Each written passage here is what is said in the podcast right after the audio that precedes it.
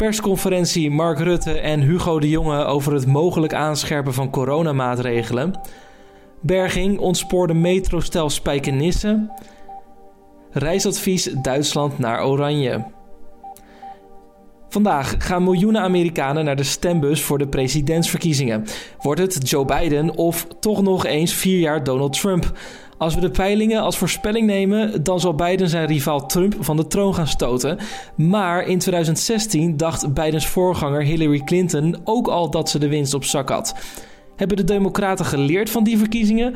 Of zijn ze er deze keer opnieuw van overtuigd dat ze zullen winnen?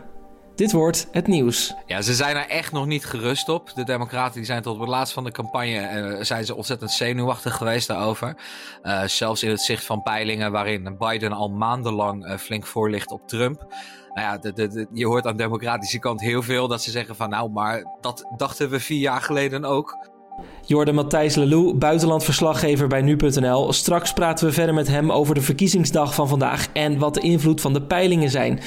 Maar eerst kort het belangrijkste nieuws van nu. Mijn naam is Dominique Schep en het is vandaag dinsdag 3 november. Oostenrijk versterkt de bewaking van de grenzen naar aanleiding van de aanslagen in Wenen van maandagavond. Dat meldde de Oostenrijkse minister van Binnenlandse Zaken in een persconferentie. Daarin bevestigde hij nogmaals dat er meerdere doden zijn gevallen, onder wie een burger en een van de aanslagplegers. Hij sprak ook over meerdere ernstige wonden en volgens hem is er nog minstens één dader op de vlucht. Opgeroepen wordt om ook vandaag het centrum van Wenen te mijden en kinderen hoeven niet naar school. Maandagavond werd op zes verschillende plekken geschoten door aanslagplegers. Alle schietpartijen vonden plaats in de directe omgeving van een synagoge. De burgemeester van de Oostenrijkse hoofdstad spreekt van een terroristische aanslag. Vakbond, FNV en KLM hebben een akkoord bereikt over de loonoffers die grond- en cabinepersoneel zullen doen in ruil voor staatssteun aan de noodlijdende luchtvaartmaatschappij. Dat maakten beide partijen maandagavond bekend. Minister Wopke Hoekstra van Financiën is tevreden en roept de piloten die vooralsnog dwars liggen op hetzelfde te doen. De loonoffers zijn nodig voordat KLM van Hoekstra de overheidssteun van in totaal 3,4 miljard euro krijgt. Zonder steun vanuit de overheid zal de vliegmaatschappij failliet gaan. Het Veiligheidsberaad pleit voor een algeheel vuurwerkverbod voorafgaand en tijdens de komende jaarwisseling. Op die manier kan het aantal slachtoffers door vuurwerk worden verlaagd, wat de druk op de zorg verlicht. Volgens Hubert Bruls, voorzitter van het Veiligheidsberaad van de verschillende veiligheidsregio's, hebben huisartsen en ziekenhuizen het momenteel erg druk met alle coronapatiënten. Ook zou er een verbod van een jaar moeten komen op het verkopen van vuurwerk. Of dit verbod er ook komt, is overigens niet aan het Veiligheidsberaad, maar aan het kabinet. Dat kan besluiten om de verkoop van het vuurwerk aan banden te leggen. Gemeentes kunnen wel individueel het afsteken van vuurwerk verbieden. Het vermogen van de rijkste Nederlanders is het afgelopen jaar opnieuw gegroeid, ondanks de coronacrisis. Dat blijkt uit de Quote 500, de rijkenlijst die elk jaar door Zakenblad Quote wordt opgesteld. Het totale vermogen van de 500 rijkste Nederlanders bedraagt ruim 186 miljard euro. Dat is 3,5% meer dan vorig jaar. En dan het nieuws van de dag. Natuurlijk, de Amerikaanse presidentsverkiezingen. Miljoenen Amerikanen gaan vandaag naar de stembus om onder meer een president voor de komende vier jaar te kiezen. Het zijn belangrijke verkiezingen, ook voor Europa, want de winnaar heeft grote invloed op zaken die ook voor ons belangrijk zijn, zoals de NAVO, handelsverdragen en de Brexit. Voor wie de peilingen als voorspelling ziet, lijkt Joe Biden al vrijwel zeker de Republikeinse president Donald Trump van de troon te stoten. Maar even een korte flashback naar 2016. Ook Hillary Clinton dacht toen al dat ze de nieuwe president zou worden. En toch ging Trump er toen met de winst vandoor. Onderschatten de Democraten, wij journalisten en de peilers opnieuw de populariteit van Donald Trump? We vragen het nu.nl buitenlandverslaggever Matthijs Lelou. Om even kort een indruk te geven, Matthijs, hoe verliep die campagne in 2016 bij Hillary Clinton?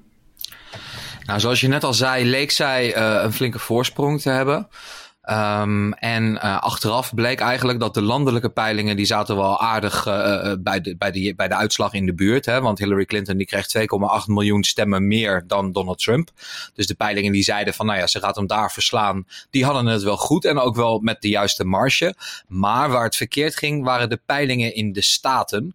En dan uh, specifiek de swingstaten. Dat zijn eigenlijk de, het, het, het, handvol staten waar, waar de hele verkiezingen om draaien. Daar, daar kan de strijd nog door beide partijen gewonnen worden worden. wat was nou het geval? In verschillende swingstaten bleken die de steun voor Donald Trump te onderschatten, omdat ze geen goede afspiegeling van de bevolking hadden. Ze maakten namelijk geen onderscheid op, op niveau van onderwijs. En later bleken dat vooral witte kiezers met een praktische opleiding, dus niet hoger opgeleide mensen, dat die voor Donald Trump gingen. Ja, die kwamen dus in de peilingen niet genoeg voor het voetlicht. En zo kon het dat op verkiezingsdag toch door iedereen werd voorspeld dat eh, Clinton zou gaan winnen. Maar uiteindelijk eh, Donald Trump er heel nipt met de winst vandoor ging. Mm En zijn er dingen nu wezenlijk anders? Zijn er dingen veranderd? Ik bedoel, zijn die peilingen in de swingstaat er betrouwbaarder geworden? Ja, want uh, die fout die we toen optrad, dus dat uh, geen rekening houden met onderwijsniveau, dat hebben de, de meeste pijlers, pijlers, die hebben daar natuurlijk lessen uitgetrokken, die hebben hun peilingen hebben ze aangepast. Er zijn er ook nog wat andere factoren die het uh, hele andere verkiezingen maken dan vier jaar geleden. We hebben natuurlijk te maken met het coronavirus, we hebben de Black Lives Matter protesten gehad. De kandidaten die zijn natuurlijk ook anders. Hillary Clinton, die was een stuk minder geliefd als persoon en als politicus dan Joe Biden. Dus dat is een hele andere factor Uh, als je aan de kant van de president kijkt, nou ja, Donald Trump die was vier jaar geleden echt de outsider. Dat was uh, de man van buiten de politiek die uh, het moeras van Washington DC kwam schoonmaken. Nou ja, vier jaar later heeft hij daar een hele presidentstermijn de kans voor gehad. Dus hij verkeert ook niet in dezelfde positie als toen. Dus al met al zijn er een heleboel factoren waardoor je kunt zeggen van nou, weet je, het is, het is echt niet hetzelfde als, als dat het in 2016 was. En ook de voorsprong van Joe Biden, die is wel echt groter dan die van Hillary Clinton op dit punt in de race. Uh, toen lagen uh, Clinton en Trump bij, rond de verkiezingsdag trokken ze wat naar elkaar toe in de peilingen. Dat is nu niet gebeurd. En je kunt zeggen dat mocht er weer zo'n grote fout in de peilingen zitten, dan moet die groter zijn dan de fout van 2016 om het weer net zo fout te hebben en om dat eigenlijk Trump weer verrassend de winst pakt. Waar ik nu wel nieuwsgierig naar ben, Matthijs. Ik werkte net als jij ook tijdens de Amerikaanse verkiezingen van 2016 voor nu.nl. En ik merkte daarna dat ik wel echt serieus anders ben gaan kijken naar de betrouwbaarheid van die peilingen. En ik merkte dat ook uh, bij de journalisten om mij heen. Ik hoor jou nog steeds de peilingen noemen en je vermeldt ze ook in je verkiezingsupdate. Maar hoe serieus neem jij als, als journalist persoonlijk nog die, die peilingen eigenlijk? En hoe moeten lezers die peilingen lezen? Hoe moeten ze dat zien? Nou, het begint ermee, wat is een peiling eigenlijk? En uh, een peiling is geen voorspelling van de einduitslag. En dat is het allerbelangrijkste om in je hoofd te houden. Dat, dat is het gewoon niet. Het is een momentopname uh, van hoe de kiezer op het moment dat die peiling werd afgenomen ongeveer denkt over uh, bepaalde zaken. En, en wat, het, wat het beeld een beetje is daar heb je wat aan als je bijvoorbeeld als campagneteam uh, moet gaan kijken van hoe moeten wij onze campagne bijsturen. Uh, je hebt er als uh, nieuwsconsument heb je er wat aan om te kijken van ja, hoe staat de race er ongeveer voor. maar Wederom herhaal ik, het is geen voorspelling. Dus iedereen die een goede peiling voor president Trump ziet en roept van kijk, Trump die gaat winnen. Nou ja, dat, uh, daar kun je beter niet naar luisteren. Daar komt ook nog bij dat één peiling is eigenlijk geen peiling. Uh, je kunt zo'n zo'n beeld van de stand van zaken eigenlijk pas krijgen als je een hele hoop peilingen op elkaar gooit. En kijkt welke gemiddelde daaruit komen. Uh, en kijkt van nou ja, dan moeten peilingen van betere onderzoeksbureaus, die moeten een wat zwaardere weging krijgen dan peilingen van onderzoeksbureaus waar we eigenlijk niet zo blij mee zijn Ja, dan kun je wel gewoon een, een, fatsoenlijk beeld krijgen van de race. En dat dient dan uiteindelijk weer om uh, de verkiezingsmodellen van uh, verschillende voorspellers, om, om, om die op te baseren. Hè. Dat is gebaseerd op de peilingen, maar bijvoorbeeld ook op uh, wat we al weten over de vroege opkomst. Daar worden heel veel factoren in meegenomen. Dan kom je uiteindelijk op een kansberekening. Nou, in de huidige kansberekeningen voor uh, de verkiezingen van dit jaar uh, lijkt het erop dat uh, Biden 90% kans heeft ongeveer om te winnen. en Donald Trump die heeft ongeveer 10% kans om te winnen. Nou ja, dat, dat klinkt alsof het al besloten is voor Biden. Maar als je een kans van 1 op 10 had om de trekking van de staatsloterij te winnen, dan zou je gek zijn als je niet elke keer meedeed. ja, dat zou je inderdaad wel zo kunnen stellen. Je zegt dus eigenlijk, de peilingen zijn dit jaar betrouwbaarder dan bij de vorige verkiezingen. Um, zijn de Democraten er daardoor ook geruster op? Of verkeren ze nog steeds een beetje in die desillusie dat ze in 2016 ook dachten er met de winst vandoor te gaan? Ja, ze zijn er echt nog niet gerust op. De Democraten die zijn tot het laatst van de campagne uh, zijn ze ontzettend zenuwachtig geweest daarover. Uh, zelfs in het zicht van peilingen waarin Biden al maandenlang uh, flink voor ligt op Trump. Nou ja, de, de, je hoort aan de democratische kant heel veel dat ze zeggen van nou, maar dat dachten we vier jaar geleden ook. Dus uh, nee, die zijn er niet gerust op. Uh, er zijn nog een aantal mogelijk onzekere factoren. Uh, er is best wel wat te doen om shy voters. Dat zijn kiezers die niet zouden durven om aan onderzoeksbureaus te vertellen op wie ze willen gaan stemmen. Bijvoorbeeld omdat ze Trump-stemmer in, in Biden-gebied zijn of andersom. Um, dus aan beide kanten, zowel Republikeinen als Democraten, die maken zich ook nog wel zorgen over bijvoorbeeld zo'n groep. Hoewel er uit onderzoek blijkt dat die shy voters, het ziet ernaar uit dat uh, die zijn een beetje gelijk verdeeld over shy Biden-voters en shy Trump-voters. Nou ja, als dat het geval is, dan uh, zullen ze geen uh, doorslaggevend verschil maken. Maar nee, het, is de, de, de zelfgenoegzaamheid van vier jaar geleden, die zie je eigenlijk niet meer terug. Je kunt dus eigenlijk wel zeggen, de Democraten hebben hun lesje wel een beetje geleerd. Maar voor de Republikeinen heb ik begrepen, en corrigeer me vooral als ik fout zit, was het uh, toen ook nogal een verrassing dat ze de verkiezingen wonnen. Hoe kijken ze eigenlijk nu naar de peilingen? Ze staan natuurlijk weer achter. Zijn ze opnieuw wantrouwend erover of denken ze, nou, het kwartje zal deze keer wel weer onze kant opvallen? Nou, naar buiten toe uh, kunnen we eigenlijk het beste de, houding van president Trump als voorbeeld nemen. Uh, die zegt, uh, al die peilingen zijn nep. En wij hebben interne peilingen uh, waaruit blijkt dat ik een enorme monsterzegen ga behalen. Ja, dat houdt hij eigenlijk vol. Uh, maar als je dan bijvoorbeeld kijkt naar uh, andere uh, hooggeplaatste republikeinse politici, campagneadviseurs, die lijken er toch een stuk minder zeker van te zijn. Um, en we weten eigenlijk ook dat campagneteams in de regel hebben die niet de beschikking over veel betere peilingen dan de peilingen die openbaar worden gemaakt. Dus eigenlijk dat, dat, dat verhaal dat lijkt niet heel waarschijnlijk dat zij eigenlijk allerlei tegengestelde informatie zouden hebben. Um, dus de Republikeinen, ja, die maken zich toch wel een beetje zorgen.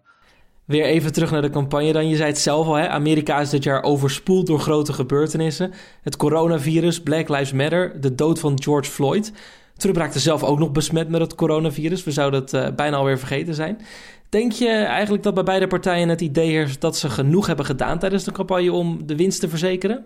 Oh, dat is heel moeilijk te zeggen. Ik denk dat je als campagneteam zelden uh, het idee hebt dat je genoeg hebt gedaan. Zeker zo één dag voor de verkiezingen.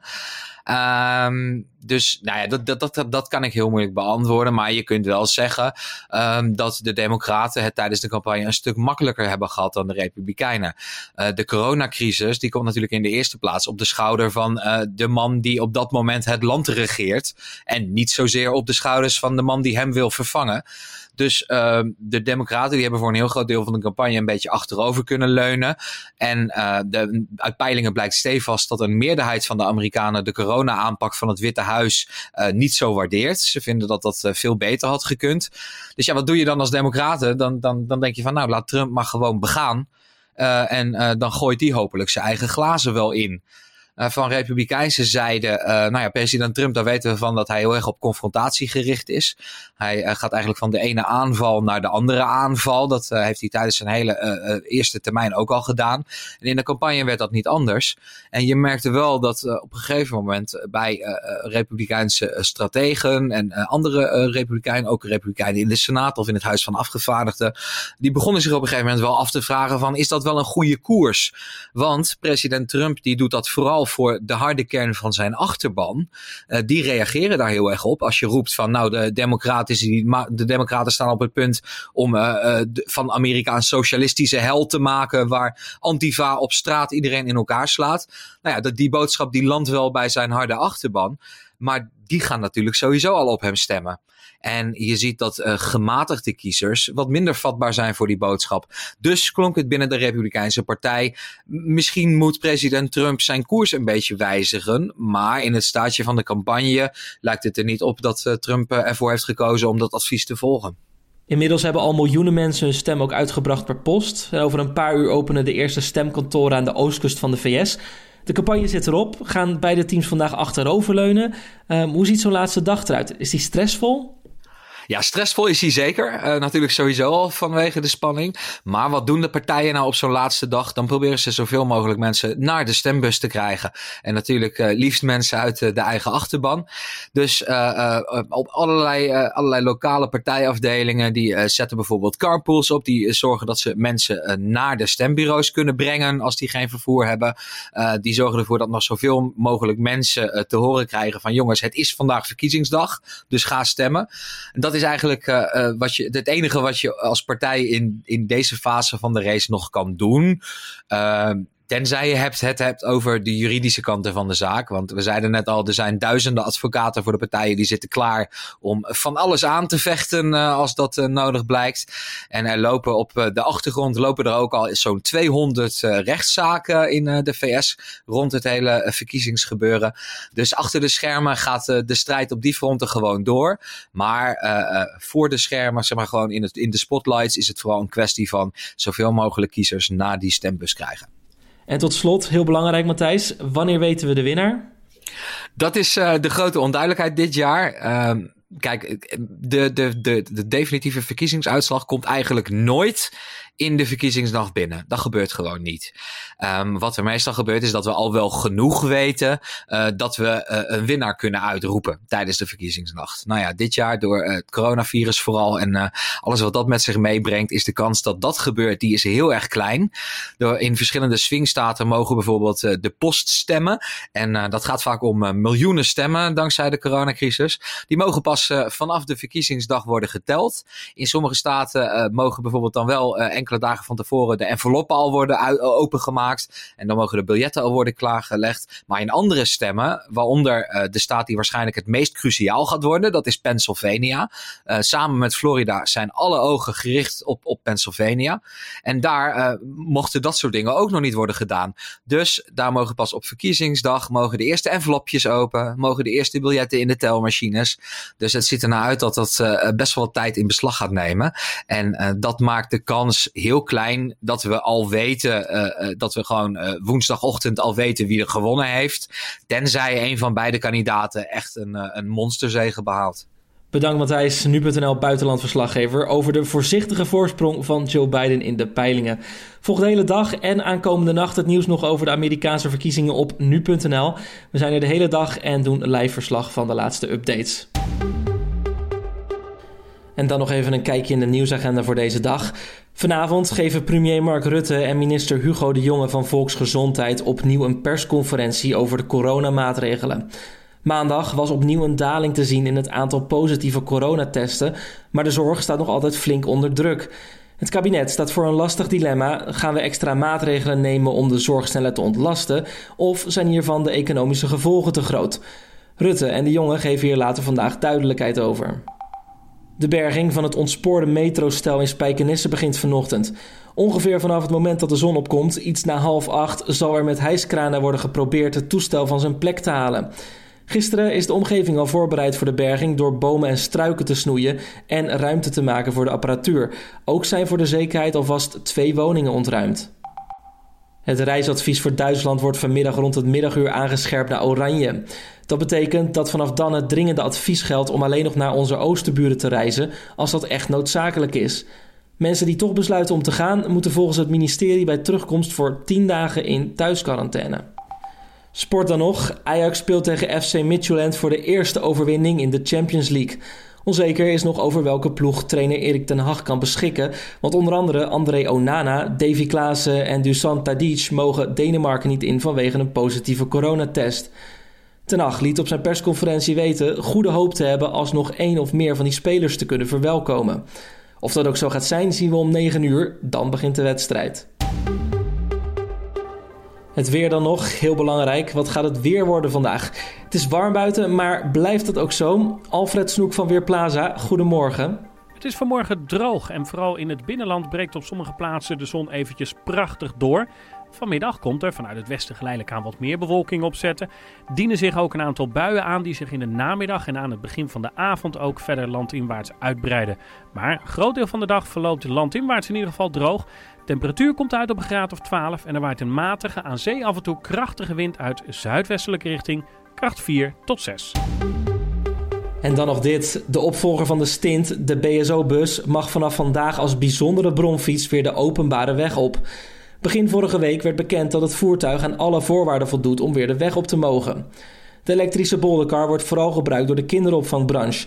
In 2018 moest het voertuig van de weg na een zwaar ongeluk bij een spoorwegovergang waarbij vier kinderen om het leven kwamen. En tot zover de ochtendpodcast. Zoals gezegd, volg alles rondom de coronapersconferentie en de Amerikaanse verkiezingen de hele dag en de hele nacht nog bij nu.nl. En heb je tips of feedback naar aanleiding van deze podcast? Mail ons dan via podcastapenstaatje nu.nl.